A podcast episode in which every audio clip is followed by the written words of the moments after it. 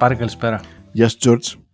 Ε, Πάρη, ε, γράφουμε άκυρη μέρα για μας, γιατί θέλω να δηλώσω ευθαρσός στο φιλοθεάμον κοινό, κοινό εδώ πέρα, ότι λίγο δεν τα βρίσκουμε τελευταία με τις ημέρες, όχι εγώ με σένα, γενικά εμείς με τη ζωή δεν τα βρίσκουμε γενικά. Μπορεί και, η δεν μας σχέση γίνεται μας, το Κυριακό. μπορεί και η σχέση μας να περνάει κρίση Γιώργο, δεν ξέρεις. Μπορεί. Ε, Δεν το δέχομαι, όχι. Κοιτά, Όχι. κοιτάξτε να δεις. Ε, είναι ότι όταν ξεκίνησε αυτό το podcast και έχω μία εντύπωση ότι κοντεύουμε στον ένα χρόνο πάρε. Κοντεύουμε να κλείσουμε ένα χρόνο podcast. Μπορεί. Ε, α, όταν ξεκινήσαμε ήταν διαφορετικές στις ζωές μας και αλλάξανε τα πλάνα μας και κοιμηθήκαμε στη μάνα μας. Οπότε λίγο τα πράγματα ήρθαν διαφορετικά τώρα και τα Σαββατοκύριακα δεν μας βγαίνει να γράψουμε. Οπότε σήμερα είναι η μέρα Τετάρτη και γράφουμε μετά τη δουλειά. Έτσι για πάνω στην τρέλα.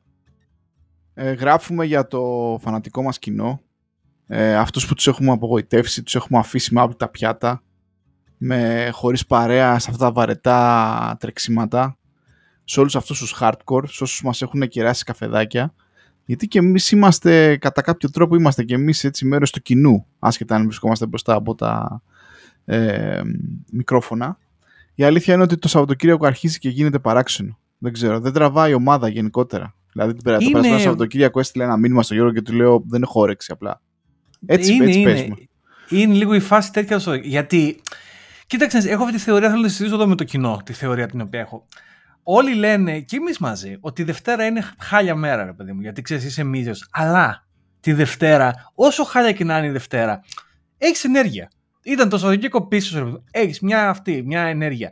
Την Παρασκευή και το Σαββατοκύριακο. Είσαι πτώμα, ρε παιδάκι μου. Δεν έχεις διάθεση να κάνεις μεγάλα επίβολα πράγματα την Παρασκευή, ξέρω εγώ, ή το Σάββατο. Δεν, είναι δύσκολο, θέλει πολλή προσπάθεια. Και όταν έχεις και τη ζωή και σε χτυπάει αλήπητα κάποιες φορές, είναι ακόμη πιο δύσκολα. Και νομίζω κάπου εκεί την πατήσαμε με το θέμα podcast και Σαββατοκύριακο. Οπότε σε- κάνουμε καινούργια προσπάθεια τώρα, Τετάρτη. Ναι, κρατάμε, Μεσοβδόμαδα. κρατάμε τη φάση ζωντανή λοιπόν. Επίσης να πω ότι έχω επιτέλους πολύ ωραίο εξοπλισμό. Δεν ξέρω πώς ακούγομαι. Βλέπω ότι το wave form μου δεν είναι τόσο δυνατό, αλλά τώρα δεν πρόκειται να αλλάξω. Ε, Όχι, αυτό το waveform είναι καλό. Ε, εσείς το βλέπετε. Όταν γράφουμε, υπάρχει ένα waveform εδώ πέρα. εσένα το οποίο δικό μας σου λέει φαίνεται τις πιο φωνές. μεγάλο ρε φίλε αυτή τη στιγμή. Ναι, ας πούμε. έχουμε ένα πρόγραμμα λοιπόν που λέτε που παίρνει τα δύο ε, waveforms μαζί και τα ενσωματώνει και τα περνάει από ένα φίλτρο και τα κάνει ομοιόμορφα.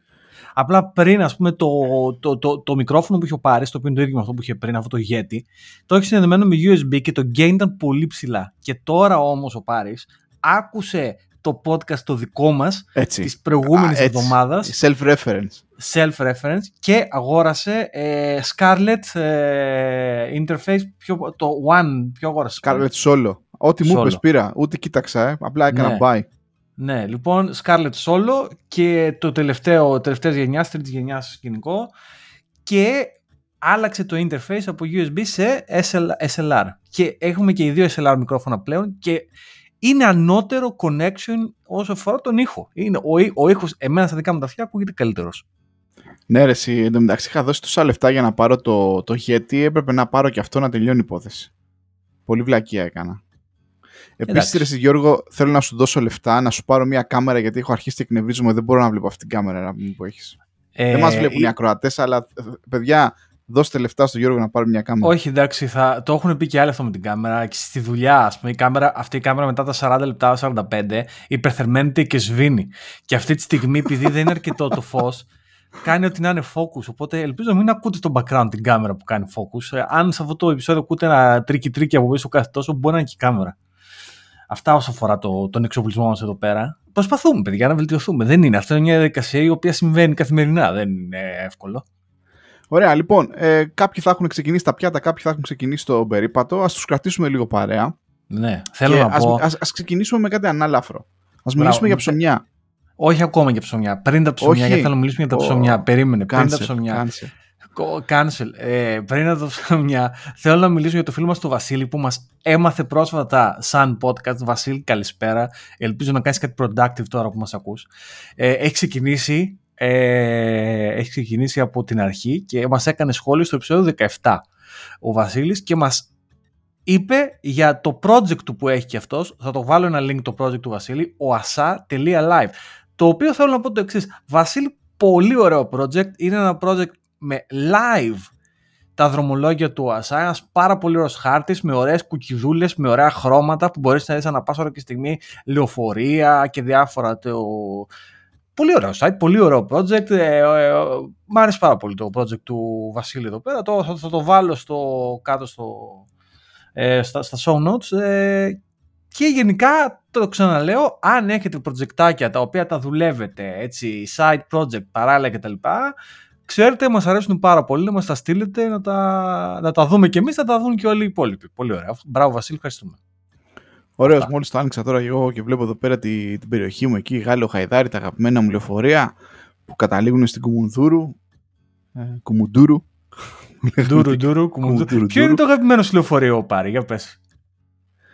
Ε, δεν υπάρχει πια νομίζω αυτή η γραμμή. Καταργήθηκε, αλλά πήγαινε από Γάλλιο Χαϊδάρι και έφτανε Κουμουντούρου.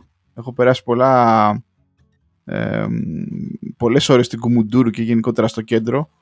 Ε, κατεβαίνουν λοιπόν από Εγάλιο Χαϊδάρι όλη την Ιερά Οδό ή κάποια από αυτά λεωφορά Αθηνών, τη γνωστή και σε εμάς Καβάλας και φτάνανε είτε με ταξουργείο είτε Κουμουντούρου. Ε, θυμάμαι την Κουμουντούρου που λες εκεί πέρα με τους Κούρδους, με τα γραφεία του ΣΥΡΙΖΑ μετά, με από εδώ από εκεί, πολιτιστικό κέντρο. Ε, multicultural ε, περιοχή. Γενικά, εγώ δεν έχω μεγάλη εμπειρία, παιδιά, από την Αθήνα. Έπεσε πολύ η περιοχή εκείνη. Ήταν κάποτε πιο, πιο ενεργή. Μετά ανέβαινες πάνω προς την Ευρυπίδου κτλ. Τώρα νομίζω ψηλοφοβάσαι να περπατήσεις. Λυπάμαι να. και ξέρω ότι είστε πολύ ακροτέ και έχουμε και φίλους πολλούς, αλλά δεν έχω πάει ποτέ εκεί τέτοιες περιοχές. Δηλαδή κάτι χαϊδάρι, κάτι. Ή, δεν, έχω, δεν, έχω, δεν έχω πάει ποτέ όντας μη Αθηναίος. Δεν, δεν τις ξέρω όλες τις περιοχές. Ε, εντάξει, έχω ναι, λογικό είναι. Καλά, μην νομίζω ότι και αυτοί που ζουν στην Αθήνα δεν έχουν πάει σε όλα τα προάστα. Και εμένα με ρωτήσεις, τα μισά δεν έχω πάει ποτέ. Ναι. Τέλος πάντων, πολύ ωραίο το, το project του Βασίλη. Εδώ μας λίγο και τα λεωφορεία και τις ε, περιοχές. Τσεκάρετε το κι εσείς. Ε, χρησιμοποιεί εδώ το. Να πούμε βέβαια και μπράβο στον ΟΑΣΑ που είχε API έτσι. Και το χρησιμοποιεί ο Βασίλης. Οπότε είναι και αυτό ένα. Να αυτό πούμε και ένα δεν ήταν μέρος μιας προσπάθειας που κάνανε με τις έξυπνες στάσεις. Ε, χτίσαν ναι. έξυπνες στάσεις, βάλανε και σένσορες, ξέρω εγώ, συστήματα στα λεωφορεία κτλ. Και λογικά μάλλον είναι βασισμένο σε αυτά τα, σε αυτά τα δεδομένα, σε αυτό το σύστημα. Έτσι φαίνεται, ναι. Έτσι νομίζω. Και γενικά η προσπάθεια που έχει κάνει η Αθήνα, ο Δήμος Αθηναίος σε κάποια φάση με αυτό το Transport for Athens ε, εμπνευσμένη από το, trans, ε, το TFL, ε, Transport for London. Ε, γενικά τα είχαν κάνει και τα έχουν κάνει ακόμα έτσι λίγο πιο έτσι, normalized τα πράγματα και λίγο πιο streamline ας πούμε. Εντάξει, υπάρχει information και είναι ανοιχτό, μου αρέσει εμένα αυτό. Ωραίο, ωραίο. Να δουλεύουν και καλά τα λεωφορεία, να, να εξυπηρετεί τον κόσμο γιατί καλά τα dashboard και οι έξυπνες στάσεις, αλλά άμα το 850 ας πούμε κάνει 10 μέρες για να έρθει στη στάση, τότε τι να τα κάνεις. Ναι, ακριβώς. Ωραία, και τώρα λοιπόν να πάμε στο ανάλαφρο θέμα το οποίο ανέφερες. Και θέλω να πω το εξής. Πριν κάποιες ε, ημέρες, ένας, ε, ένα γνωστό tweet account τέλος πάντων, το account λέγεται A Name to Come. Ε, αυτό ήταν η έμπνευση, η πηγή εμπνεύση κουβέντα στο account αυτή τη στιγμή. Είπε ο φίλος μας A Name to Come. Κάποια στιγμή να μιλήσουμε για το πόσο χάλια είναι το ψωμί στην Ελλάδα. Controversial. Πολύ. Θέλω να πω το εξής. Ε, γιατί το συζητάγαμε τον Μπάρ και γι' αυτό αυτή την κουβέντα την φέρνουμε στο podcast να τη μοιραστούμε μαζί σας. Η αλήθεια είναι ότι το ψωμί της Ελλάδας στη σύγκριση με το ψωμί της Αγγλίας που θα βρει στο σούπερ μάρκετ είναι καλύτερο. Ωραία. Ναι, ρε φίλε, ας ξεκινήσουμε έτσι. Δηλαδή, Μπράβο. πετάει τώρα, πέταξε okay, ένα statement. Δεν ξέρω ποιο ήταν το. Με, με, με ποιο το συγκρίνεις, αλλά ρε bro, ας πούμε. Θα το εδώ πω. πέρα που παίρνουμε ψωμί του τοστ, να πούμε δεν είναι ψωμί, αυτό είναι ψωμί του τοστ. Ναι, λοιπόν, κοίταξε. Αυτό δεν υπάρχει στην Αγγλία, στο high street, ας πούμε, και στα μαγαζιά που θα βρεις στο δρόμο εύκολα, φούρνος. Που κάνει ψωμί, που βγήκε εκείνη την ημέρα το πρωί από τον φούρνο και το πήρες και σπας την κόρα και είναι κρατσανιστή και την τρως. Λοιπόν, αυτό δεν υπάρχει. Αλλά θέλω να πω το εξής. Σε άλλες ευρωπαϊκές χώρες, ας πιάσουμε τη Γαλλία που ίσως μπορεί να είναι ένα πιο έτσι top, αλλά και στην Αγγλία πλέον θα πω, υπάρχουν ψωμιά με προζύμι, τα λεγόμενα και sourdough που τώρα μέσα στην πανδημία πλακωθήκαν όλοι και κάνουν sourdough ψωμιά. Αλλά στη Γαλλία έχουν και άλλα πράγματα. Έχουν τις μπαγκέτες, έχουν και sourdough, έχουν και μπριός και ένα σωρό ψωμιά. Είναι ανώτερα από, από, τα, από, τα, από τα ψωμιά που θα βρεις στον μέσο φούρνο. Αλλά, τι θέλω να πω. Στην Αθήνα υπάρχουν ήδη προσπάθειες και φούρνοι οι οποίοι φτιάχνουν τέτοιου είδους ψωμιά. Και έρχεται και αυτό το trend στην Αθήνα σίγουρα, στην επαρχία αμφιβάλλω, αλλά στην Αθήνα σίγουρα έχετε αυτό το trend. Οπότε, ναι μεν τα ψωμιά στην Ελλάδα έχουν έτσι ένα βασικό baseline, μια, μια βασική ποιότητα ρε παιδί μου, η οποία δεν είναι ούτε κακή ούτε καλή. Είναι πα, μέτρια, decent ρε παιδί μου. Δεν είναι άσχημα. Δεν θα τα έλεγα χάλια. Θα τα έλεγα κάπως στη μέση. Ε, εγώ διαφωνώ. Για πες. Ε, όταν ήμουν ένα παιδί, θυμάμαι, στις συνοικίες της Αθήνας, υπήρχαν οι κλασικοί φούρνοι, ωραία, οι οποίοι μετά από 10-15 χρόνια αρχίσαν και κλείνανε και τη θέση τους πήραν οι αλυσίδες φούρνου. Αυτοί οι φούρνοι λοιπόν έφτιαχναν ψωμί. OK, okay, σίγουρα δεν ήταν state of the art γαλλικό, ήταν μια σχετικής ποιότητας, αλλά φτιάχνανε ψωμιά, ζυμώνανε και φτιάχνανε. Νομίζω ότι χωρίς να είμαστε ειδικοί, ίσως κάποιος αν θέλει να μας διορθώσει, κάποια στιγμή έγινε μια μεταβολή στην αγορά. Ακόμα και αυτοί οι φούρνοι, κάποιοι τελευταίοι αρχίσανε και παίρναν έτοιμα πια σκευάσματα και γίνανε απλά φούρνοι, δηλαδή αρτοσκευάσματα ας πούμε.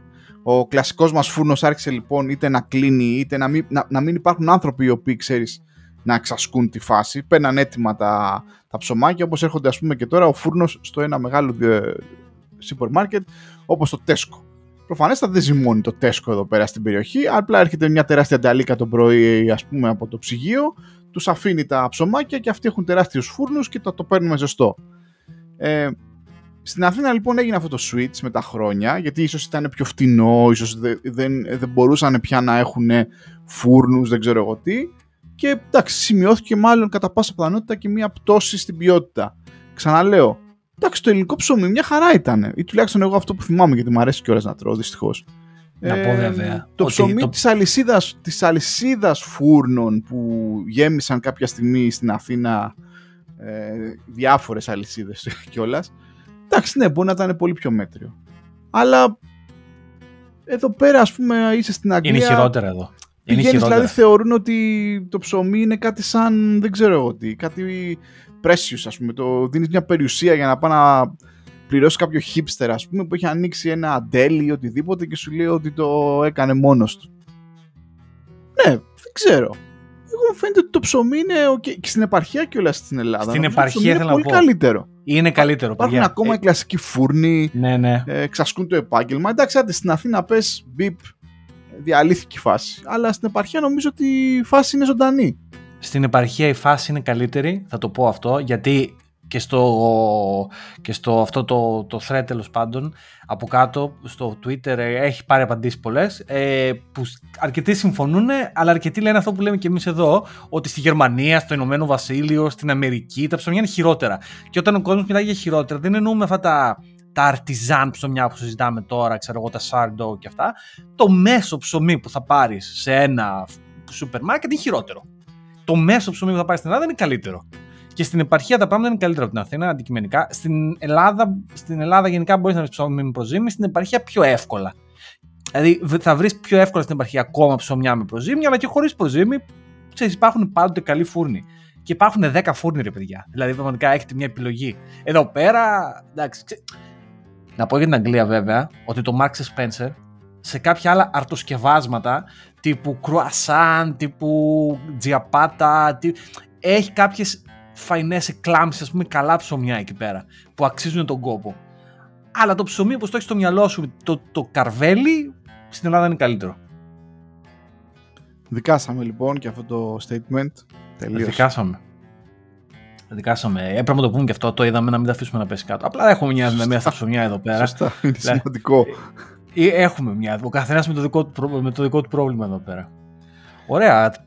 Και αφού φάγαμε και το ψωμάκι μας, εσύ μετά πάλι στο Twitter, όλα το Twitter ξεκινάνε βλέπεις, εσύ στο Twitter μετά έκανες μια ερώτηση πάρει, η οποία αν θες τη γνώμη πολύ ενδιαφέρον. Και η ερώτηση ήταν. Ναι, ήταν καλή, ήταν από τις καλές ερωτήσεις που έχω κάνει. Έχει κάνει καλό, καλό, καλό, καλό lazy tweet εκεί πέρα. Ρωτούσες αν υπάρχει ελληνικό audiobook. Ναι, ρε φίλε, γιατί κάνω εκεί τις απέλπιδε προσπάθειες, αν και έχω να βγω έξω καμιά εβδομάδα να κάνω τα, τα Strava walks μου. Όταν βγαίνω όμως, λέω, οκ, να ακούσω, έχω τόσα audiobooks στο Audible, να ακούσω τόσα λεφτά, μου δίνουν και εκεί τα credits, ας πούμε, παίρνω, παίρνω, παίρνω.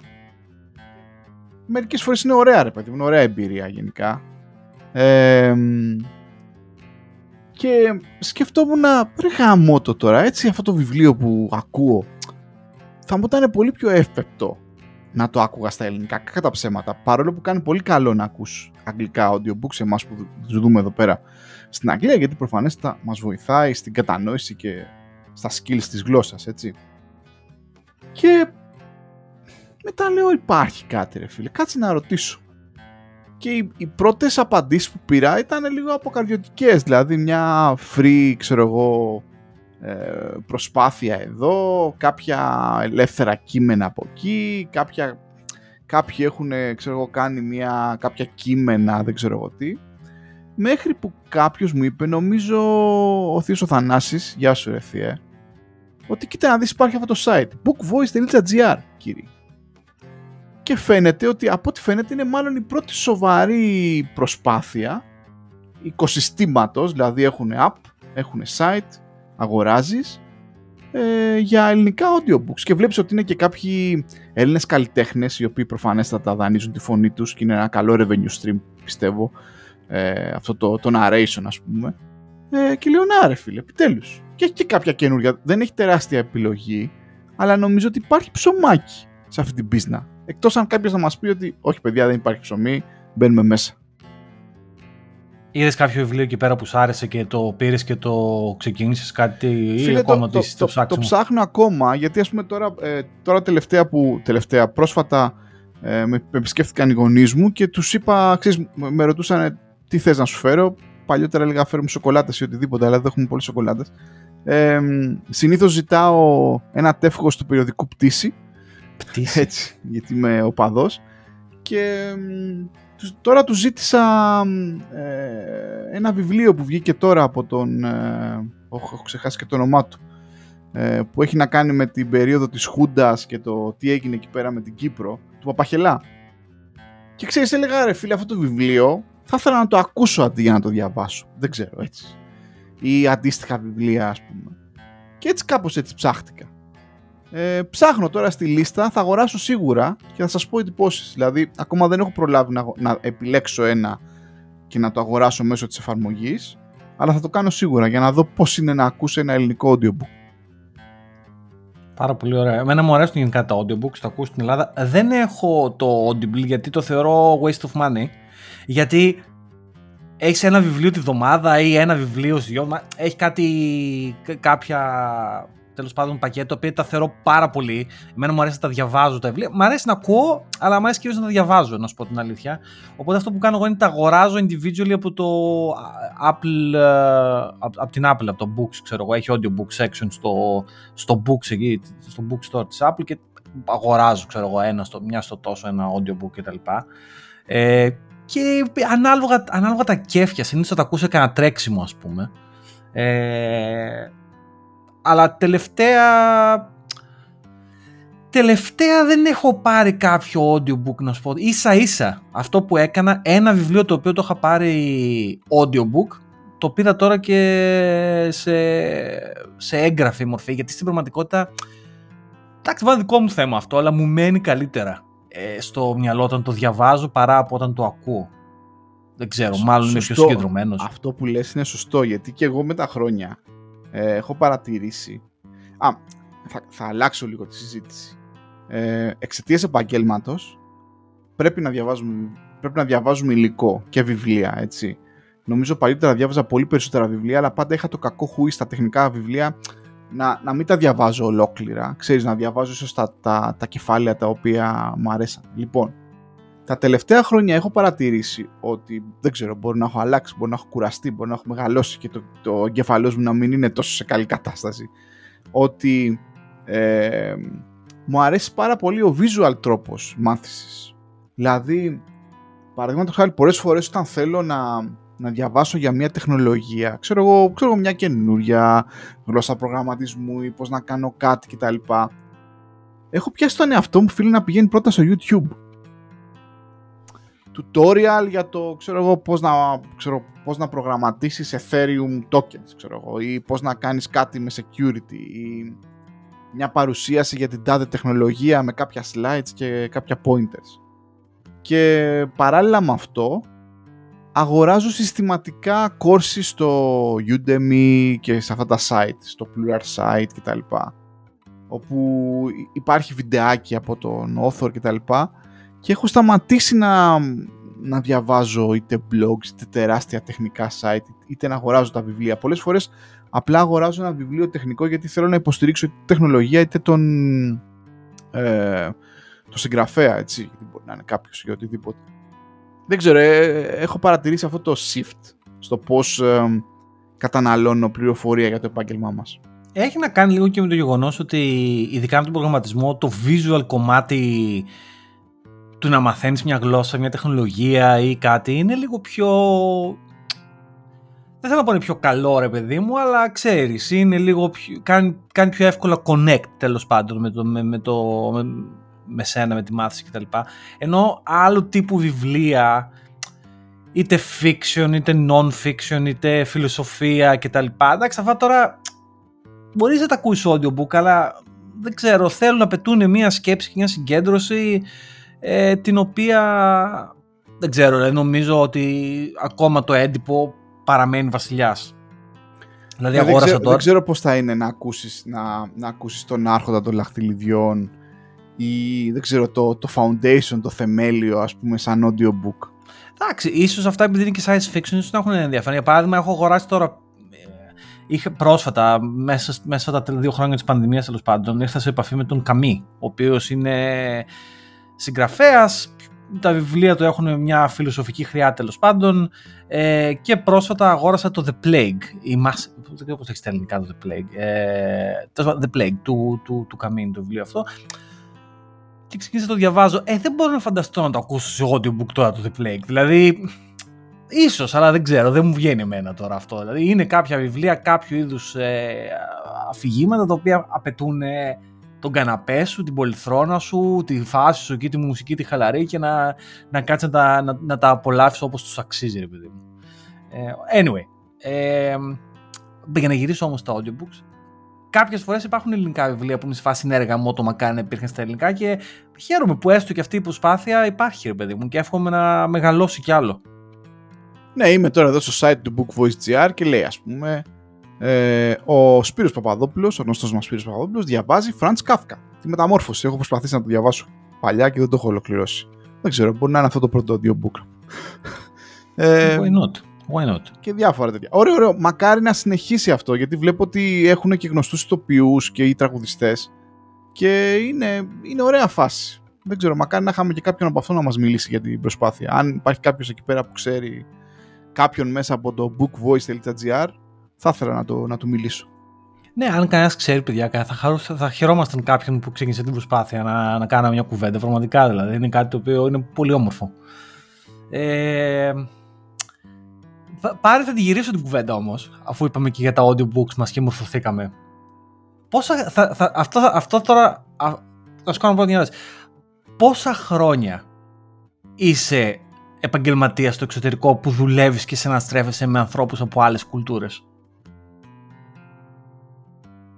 Ε, εντάξει, τυπικά είναι από το 2015. Ωραία, δηλαδή να, να πούμε ας πούμε 7 χρόνια που έγινα μετανάστης. Ε, μετά όσο ήμασταν στην Ελλάδα, επειδή είχα την τύχη να δουλεύω με εταιρεία που είχε σούρτα φέρτρα με, το, ε, με, με την κεντρική Ευρώπη, είχα γίνει exposed σε ένα βαθμό με κέντρο Ευρωπαίους. Ίσως μετά και λίγο η ενασχόλησή μου πες με τις κοινότητες των Java προγραμματιστών κτλ. Αλλά εντάξει, okay, δεν θα το, δεν, δεν το πάρουμε βαριά. Πάρα πολύ ωραία. Λοιπόν, θέλω να πιστεύω ότι κάποια στιγμή, γιατί έχει συμβεί inevitably σε όλους μας, κάποια στιγμή λοιπόν στην πορεία σου εκεί πέρα, συναστράφηκες με κάποιας εθνικότητας ανθρώπους, ένα γκρουπ ανθρώπων, οι οποίοι ας πούμε μπορεί να σου φανήκανε λίγο απότομοι, μπορεί να σου φανήκανε λίγο βρούτοι, μπορεί να σου φανήκανε λίγο intense, ε, λίγο παρά ήταν honest κάποιοι, δηλαδή δεν ξέρω, το βίωσες αυτό στην καριέρα σου, κάποιοι που ήταν πολύ honest, που είχαν ένα point, αλλά, αλλά το τόσο direct honesty απέναντί σου σε έκανε λίγο defensive. Το έχεις ζήσει αυτό, γιατί εγώ το έχω ζήσει. Το έχω ζήσει, αλλά τώρα ελπίζω να μην, να μην παρεξηγηθούμε. Άμα ανοίξουμε συζήτηση και μιλήσουμε ανοιχτά, να μην παρεξηγηθούμε. Γιατί θα βγάλουμε, θα βγάλουμε να καθένα πω- στα τέτοια. Δεν ξέρω. Βάλουμε ένα να- disclaimer να, να φτιάξουμε δύο φραπέδες μπροστά να τους βάλουμε.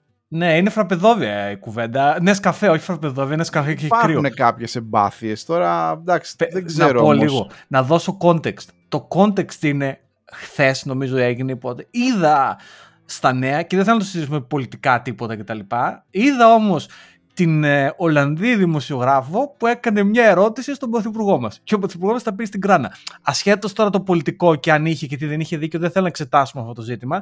Εγώ θέλω να εξετάσω ένα, ένα φαινόμενο το οποίο εγώ το έχω βιώσει. Οι Ολλανδοί γενικά, παιδιά, είναι έτσι. Εγώ έχω δουλέψει με Ολλανδούς και οι Ολλανδοί είναι έτσι. Δηλαδή, πραγματικά δεν έχουν κανένα φίλτρο όταν πρόκειται να σου πούνε. Δηλαδή, πώς πω, ο Ολλανδός μπορεί να κάνει μια δουλειά στον κώδικα να μην είναι ρε παιδί μου πολύ καλό.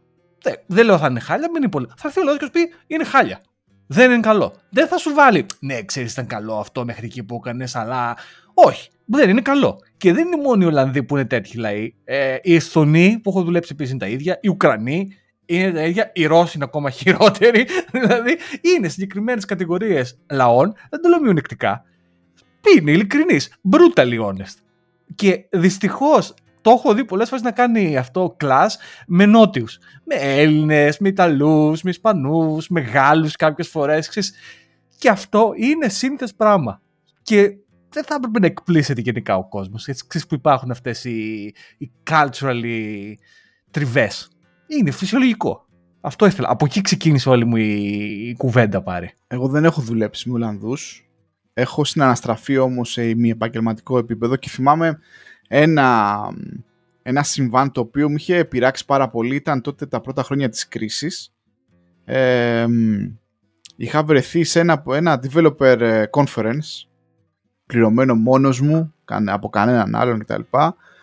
Και εκεί συναναστρεφόμασταν και με Ολλανδούς μέσα από την κοινότητα των Java User Groups και θυμάμαι τότε ένας Ολλανδός, τον οποίο τον ήξερα χρόνια γιατί πήγαινα στα, στα conferences και είχαμε μια ανοιχτή επαφή ας πούμε, κάθε χρόνο δηλαδή βλεπόμασταν κτλ.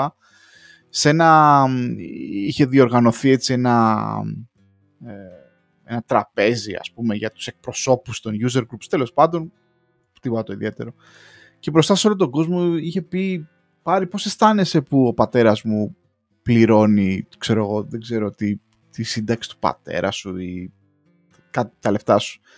Και ήθελα να του πω, α, και γαμίσου ας πούμε, αλλά ναι, αυτό ήταν έτσι κάτι. Ιδιάζουσες εποχές. Αυτό τώρα, αυτό κοίταξε. Ναι. Αυτό δεν είναι στα πλαίσια του honesty, δεν είναι honesty. Αυτό, αυτό είναι καφρίλα. Καφρίλα. Και εκείνες τις εποχές κρίση δυστυχώς παιχτήκαν πολλές καφρίλες Ναι. από πολλούς. Και εμένα μου το Τώρα, είχαν, μου είχαν επιβλακίσει. Πού θέλω να τέτοιου καταλήξω τύπου. τώρα, ας σταματήσουμε τώρα με αυτόν.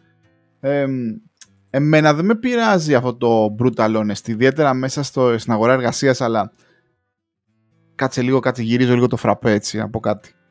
Νομίζω ότι υπάρχει γενικότερα μ- μέσα σε multicultural ε, περιβάλλοντα εργασίας υπάρχει αρκετό, αρκετό toxicity, το οποίο πολλές φορές δεν φταίει ο κόσμος που υπάρχει, τους βγαίνει εξαιτίας ανταγωνισμού, που θέλω να καταλήξω. Δεν με πειράζει να είσαι brutally honest, αρκεί να είσαι δίκαιος. Άμα είσαι brutally honest γιατί έχεις ε, ατζέντα που λέμε, γιατί ξέρω εγώ θες να φανείς, θες να φωνάξεις ή θες να με μειώσεις γιατί δεν ξέρω εγώ τι, τότε είναι που τα παίρνω στο, στο κρανίο. Και πολλές φορές μέσα στο περιβάλλον εργασίας πολλοί έχουν, διαφορετικ- ε, έχουν διαφορετικού τύπου ατζέντα. Μπορεί κάποιος ας πούμε να θέλει να σε μειώσει γιατί θέλει να πάρει τη θέση σου. Μπορεί να θέλει να σε μειώσει ε, γιατί ε, δεν του αρέσει να δουλεύει μαζί σου και δεν ξέρω, μπορεί ας πούμε να θέλει να περάσει αυτό στα δικά του πράγματα και να θέλει να σε κάνει. Υπάρχουν πολλά τέτοια, δεν είναι πάντα με τα λεφτά και τον τίτλο. Αλλά μ, εμένα αυτό με ενοχλεί, να σου πω. Εντάξει, τέλος πάντων, απλά θα το αναφέρω διότι αυτό συμβαίνει. Δηλαδή, και θα σου πω την αλήθεια, είναι κάτι το οποίο όλοι εσείς που. Γιατί αρκετοί από, από τους ακροατές μας είστε άνθρωποι που έχετε. Ξέρεις, πάει στο εξωτερικό, έχετε δουλέψει στο εξωτερικό, αλλά και, και αρκετοί από εσάς δεν έχετε. Ασχέτως λοιπόν ποια είναι η εμπειρία, νομίζω είναι κοινό αποδεκτό και κάποιοι, κάποιοι φίλοι μας στο Twitter το λέγαν. Παιδιά, έτσι είναι οι Ολλανδοί. Δηλαδή, ξέρεις, that's it. Και, και διάφοροι άλλοι είναι έτσι, θα πω εγώ. Και μάλιστα στο Ted Lasso, ας πούμε, τους κάνανε και χαβαλέ. Υπήρχε ο Ολλανδός χαρακτήρας του Ted Lasso, ο οποίος έκανε να σατήριζαν ακριβώς αυτό το πράγμα. Ότι ξέρεις, δεν έχει κανένα. είναι brutal ο τύπος. Αυτό δηλαδή είναι, είναι normal πράγμα. Ναι, εντάξει, έμπαθε παιδιά, ξέρω εγώ τι να πω. Τώρα με, με, με κάποιους λαούς, εγώ προσωπικά, σαν πάρει έτσι, αυτό δεν μπορώ να βγάλω για όλους σας τι συμβαίνει. Με κάποιους λαούς, εγώ βρίσκω ότι τα πάω καλύτερα. Ε, με κάποιους άλλους, όχι. Ας πούμε, δεν, δεν ταιριάζουν τα χνότα μας, αλλά αυτό είναι καθαρά προσωπική τέτοια. Ας πούμε. Γιατί και εγώ, σαν προσωπικότητα, πολλές φορές είμαι σαν τους Ολλανδούς. Δηλαδή, άμα δεν κάνεις δουλειά, θα σου πω, ξέρεις τι, φιλαράκι δεν δουλεύεις. Λίγο κάθεσαι. Ε, αλλά είναι, είναι, προσωπικό. Ξέρεις. Έχουμε μιλήσει και στο παρελθόν για το πώς η, η μεσογειακή, το μεσογειακό ταπεραμέντο ας πούμε δημιουργεί τεράστιο ψυχολογικό βάρος σε, σε έναν τυπικό Βρετανό. Έστω και η σκέψη ότι θα πρέπει να το διαχειριστεί.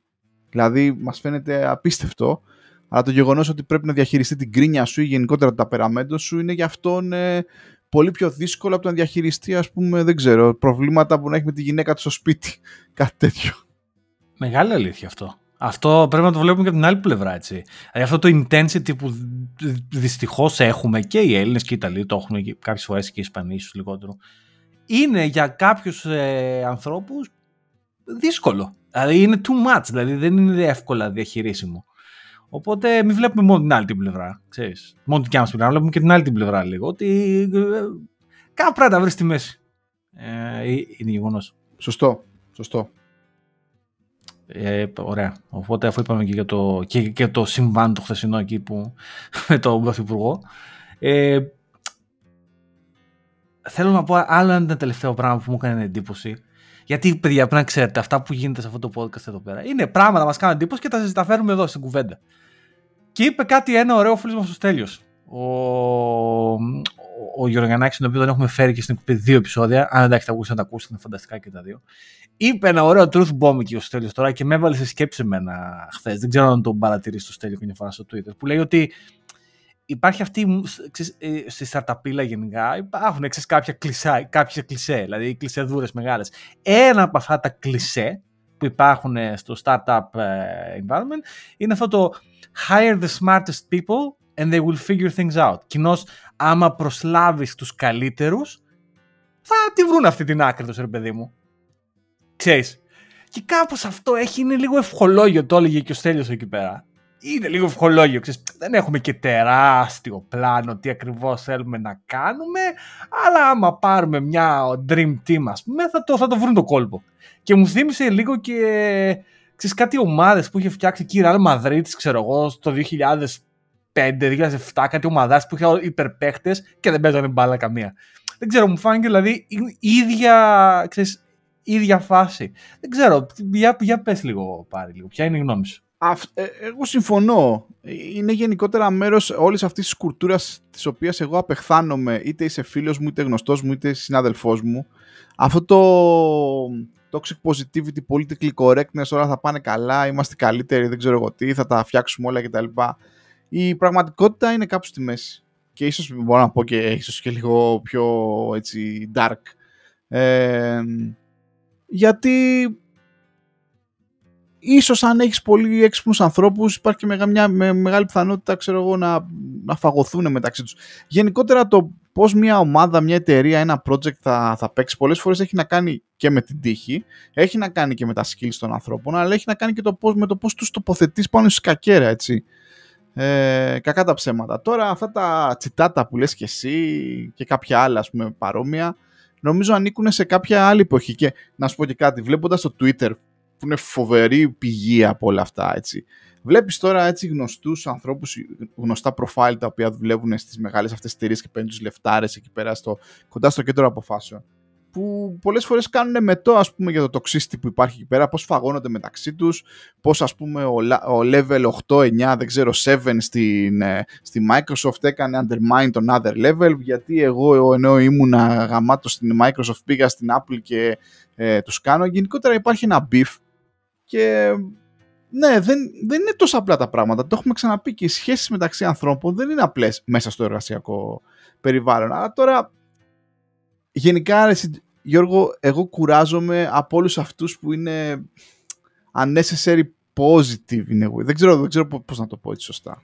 Ε, εντάξει, αυτό δεν παιδιά, είναι... Μην τα λέτε αυτά, ρε παιδιά. Εντάξει, πάμε να κάνουμε δουλίτσα, να τα βρούμε. Δεν δουλεύει, δεν, δεν δουλεύει, αλλά μην, μην αρχίσουμε για να μασάμε πάλι τα ίδια και τα ίδια και όλα είναι καλά και λουλουδάκια και unicorns και smartest people και figure things out και δεν ξέρω εγώ τι.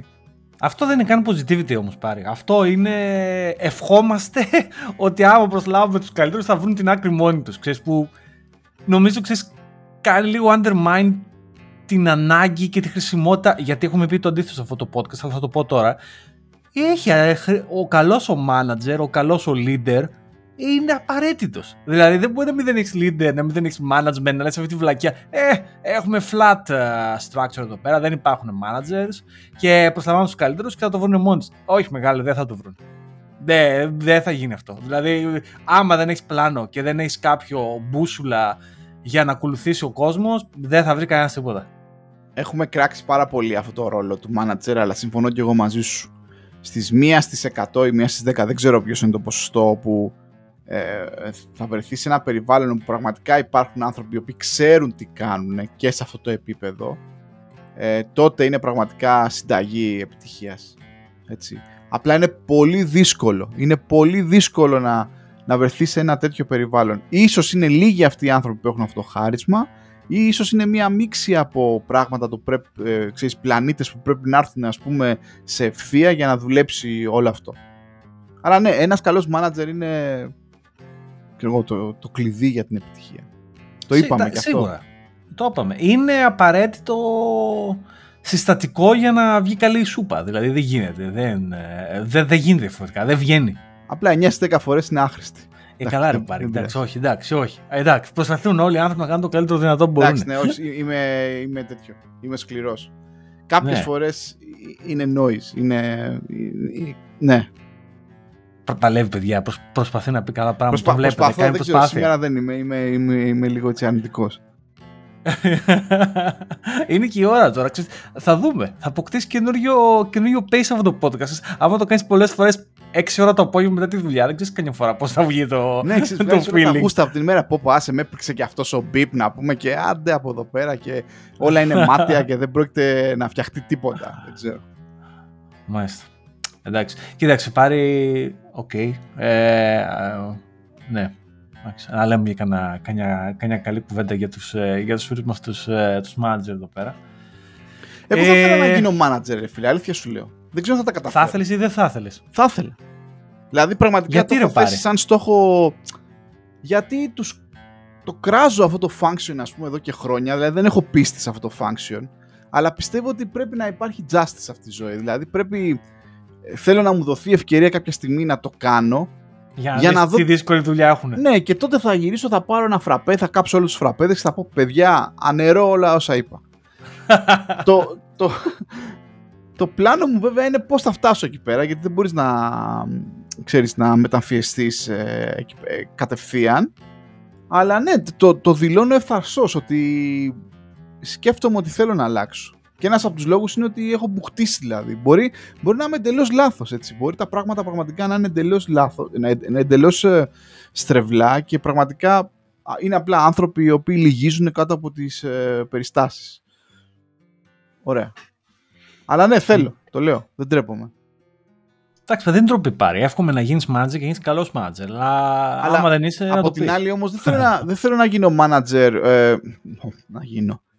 Υπάρχουν manager και manager, ρε φίλε. Οι, οι τύποι οι οποίοι απλά κάθονται και κάνουν τα λεγόμενα one-to-one κάθε εβδομάδα για να μάθουν. Μιλήσαμε εκεί, τα, τα δικάσαμε για τα one-to-one παλιά και ιστορίες. Δηλαδή, μαϊντανός.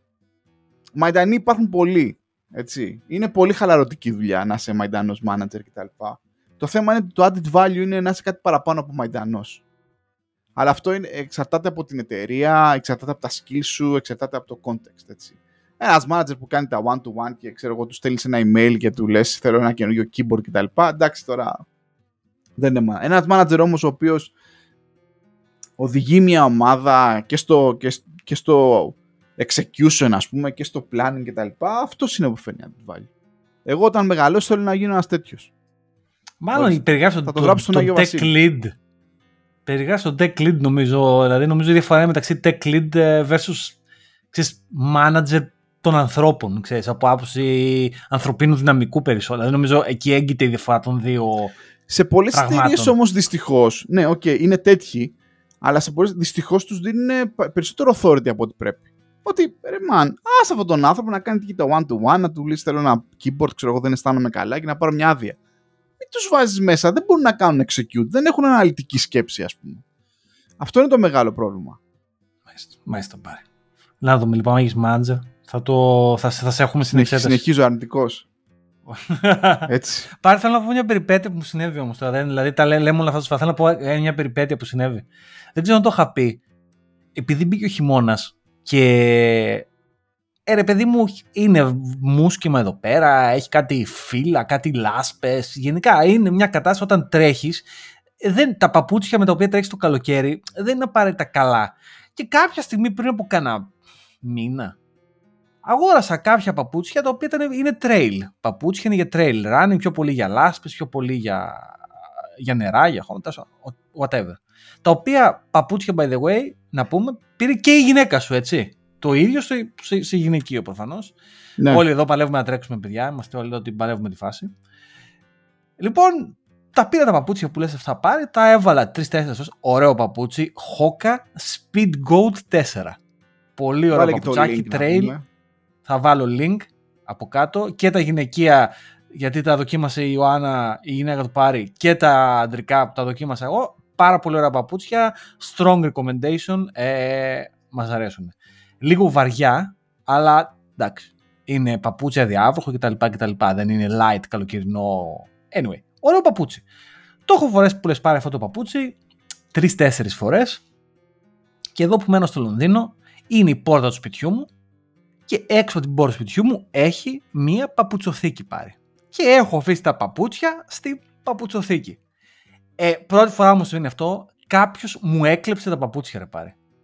Μου πήραν τα παπούτσια από την παπουτσοθήκη. Υποψιάζομαι ότι αυτό που έγινε είναι κάποιο courier άνοιξε την πόρτα γιατί η πόρτα είναι αστεία, δεν κλειδώνει εξωτερικά τέλος πάντων. Άνοιξε την πόρτα να αφήσει ένα δέμα. Είδε τα παπούτσια, τα κόκκινα, ποιος ξέρει τώρα τι. Πάντα παπούτσια. Πρώτη φορά μου κλέβουν πράγμα στο Λονδίνο, το οποίο είναι μια επιτυχία βέβαια μετά από τόσα χρόνια να σου κλέψουν πρώτη φορά πράγμα. Και το πρώτο πράγμα που μου κλέψανε ήταν τα παπούτσια. Οπότε τώρα είμαι στην αναζήτηση πάλι για τρέιλ παπούτσι. Είναι λίγο άσχημο να σου κλέβουν κάτι, είναι η αλήθεια. Εντάξει Αλλά τώρα μου, μου, τα παπούτσια. Μου θύμισες αυτήν την ιστορία με αυτόν εκεί στο, στο Χάμστετ, ήταν στο πάρκο που πήγε με το ποδήλατο 10.000 λίρες και βγήκαν οι άλλοι με τα μαχαίρια. Στο Richmond. Να... Στο, στο, Richmond. Richmond. Ναι, και βγήκαν με τα μαχαίρια να πούμε και το πετσοκόψανε για το ποδήλατο 10.000 λίρες. Αυτό για, για του για τους που δεν το ξέρετε, κάποια στιγμή γενικά το Richmond Park είναι ένα από τα μεγαλύτερα πάρκα εδώ στο Λονδίνο, πολύ μεγάλο και μαζεύει πολλούς ε, cyclists. Και γενικά αυτά τα ποδήλατα που έχουν αυτοί οι άνθρωποι είναι πανάκριβα και το ξέρει ο κόσμος. Δεν μιλάνε τα ποδήλατα 10.000 λίρες άνετα μπορεί να φτάσουν και αυτά τα ποδήλατα. Ε, και φαίνονται όταν είναι τόσο ακριβά. Και έχουν αρχίσει τελευταία κάποιες συμμορίες και στοχεύουν συγκεκριμένα ποδήλατα, συγκεκριμένους ανθρώπους και δυστυχώς αυτός ο άνθρωπος ήταν και. ήταν αθλητής, δηλαδή με την Αγγλία, με την, την ομάδα της Αγγλίας. Και του κλέψανε ποδήλατο 10-11 χιλιάρικα, ένα τέτοιο πράγμα, ας πούμε. Πήγε και αυτός να ξεφύγει. Τώρα σκάσανε οι άλλοι με μαχαίρια, πήγε να ξεφύγει τρέχοντας. Τώρα δεν γίνονται αυτά τα πράγματα. Παιδιά, μα ελιστέψουν, ελιστέψουν. Δηλαδή, δώσ' το να πέσει στην ευχή του Θεού και να είσαι καλά. Δηλαδή, μην τα κάνεις αυτά. Α, τέλος πάντων. Λονδίνο. George, νομίζω ότι έχει, έχει έρθει η στιγμή σιγά σιγά να αποκτήσει τη δική σου στέγη στο Λονδίνο, όπου θα έχει και σωστή πόρτα. Και... Ε, και θα ήταν χρήσιμο να πω να έχει θα, πόρτα να ανοίξουμε, θα ανοίξουμε αυτό το κεφάλαιο κάποια στιγμή. Αυτό θα το ανοίξουμε ναι. αυτό το κεφάλαιο. Γιατί πάντα έχει περισσότερη πλάκα όταν ψάχνει άλλος για σπίτι εκτός από σένα. Και όχι ναι. εσύ. Ναι, ναι. Ναι, γιατί αυτό που, αυτό που συμβαίνει τώρα είναι ότι έχω και λοξοκοιτάω ότι μήπως ήρθε το πλήρωμα του χρόνου, ξέρεις, να έχω το δει, να, να, Μετά να την απώλεια του παπούτσια ήταν μετά το, την απώλεια των παπουτσιών, το knee jerk reaction, ξέρεις, ε, μου κλαις τα παπούτσια, θα πάρω σπίτι. θα πάρω σπίτι. καμία, καμία λογική σύνδεση το ένα με το άλλο. Ε, αλλά ναι, θα το συζητήσουμε εδώ κάποια άλλη στιγμή, όταν θα έχουμε πιο πολλά δεδομένα, γιατί τώρα δεν είναι η ώρα. Αλλά ναι, Είχα μια περιπέτεια, μου κλέψαν τα παπούτσια. Τώρα είμαι σε αναζήτηση trail παπουτσιού. Αν κάποιος έχει κανένα recommendation, αφήστε το κάτω στα σχόλια. δεν ξέρω αν θα πάρω τα ίδια. Μπορώ να πάρω και τα ίδια. Μπορώ να πάρω και τίποτα άλλο έτσι και να το δοκιμάσω. Πάρε τουλάχιστον Όταν- μαύρο χρώμα, ρε φίλε, όχι κόκκινα, μην στα ξαναξέρω. Όχι, ρε φίλε, μαύρο χρώμα. Και να πω κάτι. Αυτό δεν είναι φραπεδόβι. Αυτό, αυτό είναι, αυτό είναι κανόνας από τους bad guys. Δεν νοείται να τρέχετε και να φοράτε μαύρα παπούτσια. Είναι, πρέπει να, δηλαδή, δεν γίνεται. Ο, ο- η όλη φάση με το τρέξιμο, παιδιά, πρέπει να είμαστε πολύχρωμοι. Όχι γιατί μόνο είμαστε χαρούμενοι άνθρωποι, σημαντικό, αλλά γιατί πρέπει να μας βλέπουν και στο δρόμο το βράδυ. Αν φορέσεις μαύρα παπούτσια στο μαύρο σκότος, δεν θα σε δει κανένας. Γενικά. Άσπρο παπούτσι, πορτοκαλί μπουφάν, κόκκινη μπλούζα, μπλε παντελόνι. Εγώ γενικά, άμα με δείτε έξω τρέχοντας, είμαι σαν το gay pride ε, της σημαία. Δηλαδή δεν υπάρχει αυτό το πράγμα. Τα φοράω όλα τα χρώματα. Πρέπει να είμαστε χρωματιστοί. Μην φοράτε μαύρα. Εντάξει, ρε Τζο, Τζο, τι πεις να πούμε. Τώρα βλέπω φόρτωση και εσύ αρνη- αρ- αρνητισμό. Τώρα αυτό είναι, σημα... είναι κάτι το οποίο είναι σημαντικό. Αυτό και το ψωμί. Αυτά τα δύο, για αυτά, αυτά τα δύο πράγματα με καθορίζουν στην προσωπικότητα. Ναι, έτσι, αυτά τα δύο είναι η σημαία. Πάμε μπροστά. Ναι. Να σου πω, foundation βλέπεις; Foundation, υπάρχει, λοιπόν. υπάρχει ένα beef να- στο Twitter, ας πούμε. Είναι, Γιατί; είναι κάποιοι φίλοι και γνωστοί μας οι οποίοι έχουν πάει ένα κόλμα και Ο δεν Νίκος, είναι ίδιο Νίκο, με το μ' ακούς; βιβλίο. Γεια σου, Νίκο. Δεν πειράζει. Δεν πειράζει. Είναι και γαμό τις σειρές. Είναι και γαμό τις σειρές.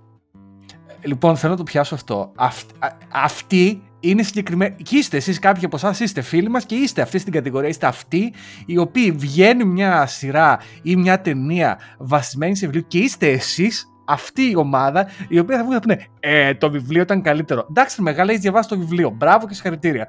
Είναι διαφορετικό πράγμα. Είναι άλλο medium το ένα, άλλο medium το άλλο. Μην τα συγχαίρετε στο μυαλό σας.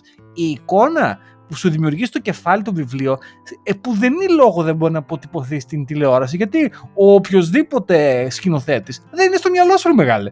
Και στο τέλος η δικιά σου εικόνα, τη δικιά μου την εικόνα που μας έδωσε το βιβλίο είναι άλλο πράγμα. Βέβαια. Να πω το εξής. Γιατί έχω διαβάσει το Foundation, το είπα. Το Foundation το βιβλίο με τη σειρά έχει κάποιες σημαντικές διαφορές. Π.χ. στο βιβλίο είναι ο Salvor, ο Salvor Hardin. Στη σειρά είναι η Salvor Hardin. Ε, οκ, ρε παιδιά, whatever σιγά. Ή κάποιος, ξέρω εγώ, μπορεί να λέγει για το, για το race. ή- Δεν λέει ποτέ στο βιβλίο τι race είναι και τι δεν είναι. Whatever. Δηλαδή, ξέρεις, δεν, έχει, δεν έχει να κάνει. Τέλος πάντων, εγώ θα έλεγα ότι το Foundation η σειρά είναι μια πάρα πολύ καλή σειρά βασισμένη στο βιβλίο. Δεν θα έλεγα ότι είναι πιστή μεταφορά του βιβλίου στην τηλεόραση. Μάλιστα. Και επίσης κάποιοι φίλοι λένε είναι αργό και το βιβλίο είναι αργό. Και η σειρά, δηλαδή έτσι είναι η γραφή δηλαδή, του, του, του Ισaac Asimov, ας πούμε. Δεν, δεν, έτσι το έγραψε. Είναι, δηλαδή αργεί να ξεκινήσει, αλλά άπαξ και σε βάλει μέσα. Ε, ε, φανταστικό. Και το βιβλίο είναι πολύ καλό να το διαβάσετε. Και η σειρά είναι πάρα πολύ καλή. Πάρε, δεν ξέρω ποια είναι η γνώμη σου, θα έχεις δει και εσύ τα επεισοδιάκια. Πάρα Φοβερό, πολύ καλή φοβερό. σειρά. Περιμένω κάθε Παρασκευή εκεί στο Apple TV ε, να βγει. Μάλιστα τώρα έψα και τη μητέρα μου και βλέπουμε τα επεισόδια μαζί ε, για έτσι, τις- την έλεγα να introduce τη σειρά. Και επίσης Ωραία. να πω μιας και μιλάμε με σειρές ότι χθες βγήκε και η τελευταία σεζόν μιας αγαπημένης σειράς για πολλούς, το Dexter.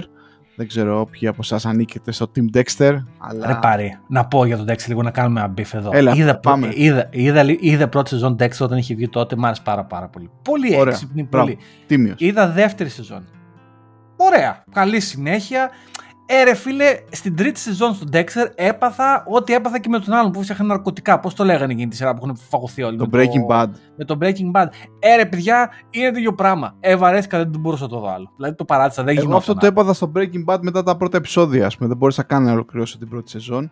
Ε, Το έχω δει Dexter μια μισή ήταν, σεζόν ε, Breaking Bad. Μεγάλη αγάπη. Και όταν τελείωσε, ειδικά, δηλαδή μου κόστησε πραγματικά. Και τώρα ανυπομονώ να δω αυτή τη, αυτή τη σεζόν. Α δούμε. Δεν ξέρω, δεν, δεν, δεν, με το, δηλαδή το θυμάμαι, ας πούμε, οι πρώτες δύο σεζόν του Breaking Bad μ' άρεσαν, τις έβλεπα, δηλαδή, ε, το, συγγνώμη, του Dexter, οι πρώτες δύο σεζόν του Dexter τις έβλεπα, ήταν πολύ καλές. Το Breaking Bad είδα μια μισή σεζόν και ξέρω ότι κάποιοι θα, με, θα, θα, θα μου πείτε, όχι, καλή σειρά, δεν λέω, αλλά δεν μπορούσα, ρε παιδιά, δεν πραγματικά, δηλαδή δεν ξέρω, ήταν και το περιβάλλον, εκεί, δεν, δεν ξέρω, δεν ήταν καθόλου του γούστου μου, πραγματικά, δεν την πάλεψα καθόλου με αυτή τη σειρά. Και σας μιλάει ο άνθρωπος που είδε όλο το Lost, έτσι. Το έχω δει όλο το Lost. Όλοι Μέχρι και το τελευταίο είδαμε το επεισόδιο. Lost, ρε φίλε. Χαμένα χρόνια. Όλοι, όλοι το είδαμε το Lost. Όλοι. Χαμένα Όλο. χρόνια. Το Μέχρι τέλο το τέλος. ήταν η μεγαλύτερη απογοήτευση. Είναι απαράδεκτοι αυτοί οι τύποι. Παίζανε, παίξανε μαζί μας, μας πληγώσαν. Με τα συναισθήματά μας, πραγματικά. να σου πω απίστευτη, κάτι, δηλαδή ήταν τόσο κακό αυτό που κάνανε γενικά, που νομίζω ότι θα έπρεπε να το ξαναγυρίσουν τώρα, να, με πιο σοβαρά, να κάτσουν στο τραπέζι και να πούν λοιπόν, εντάξει, έλα, πά- να το πάμε ξανά, να το διορθώσουμε. Κοίταξε, να πούνε, φίλε, παίχτηκε μαλακία. Είχαμε μια αρκούδα εκεί μέσα η οποία δεν έκανε τίποτα. Είχαμε 8-9 ε, νούμερα τα οποία τελικά δεν είχαν κανένα νόημα. Υπήρχε ένας άσπρο καπνός, ο οποίος δεν μάθαμε ποτέ στο διάολο, ήταν αυτός ο άσπρο καπνός. Και στο τέλος, αφού βρεθήκαμε με ένα μάτσο άσχετα πράγματα, είπαμε, ε, ας πούμε ότι πεθάνανε και αυτό ήταν το Purgatory. Ρε μεγάλε, δηλαδή, ε, όχι, ρε, φίλε, μηδέν στο πηλίκο. Ναι, μηδέν στο πηλίκο. Έτσι, ακριβώς. Πρέπει να, πρέπει να καλέσουμε το Θείο το Θανάση που είναι πιο ειδικός.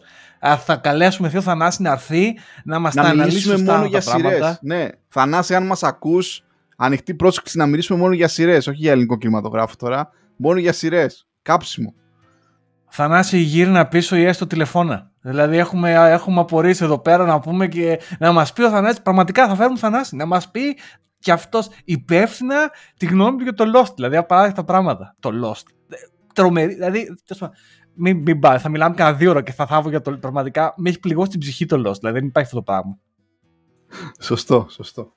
Λοιπόν, George. Αυτά για Τετάρτη αρκετά, αρκετά, αρκετά ε, Παιδιά, κοιτάξτε, δεν ήταν πολύ ποιοτικό επεισόδιο. Υπήρχε και λίγο beef, υπήρχε και λίγο αρνητισμός γιατί υπάρχει μια κούραση. Στρατηγικά όμως αυτό που θέλαμε να κάνουμε είναι να κρατήσουμε σε κάποιους ε, συντροφιά. Οπότε. Okay. Όχι, θα πω την αλήθεια στρατηγικά θέλουμε να κρατήσουμε εμείς ένα αριθμό, ένα page, γιατί ναι, σωστό.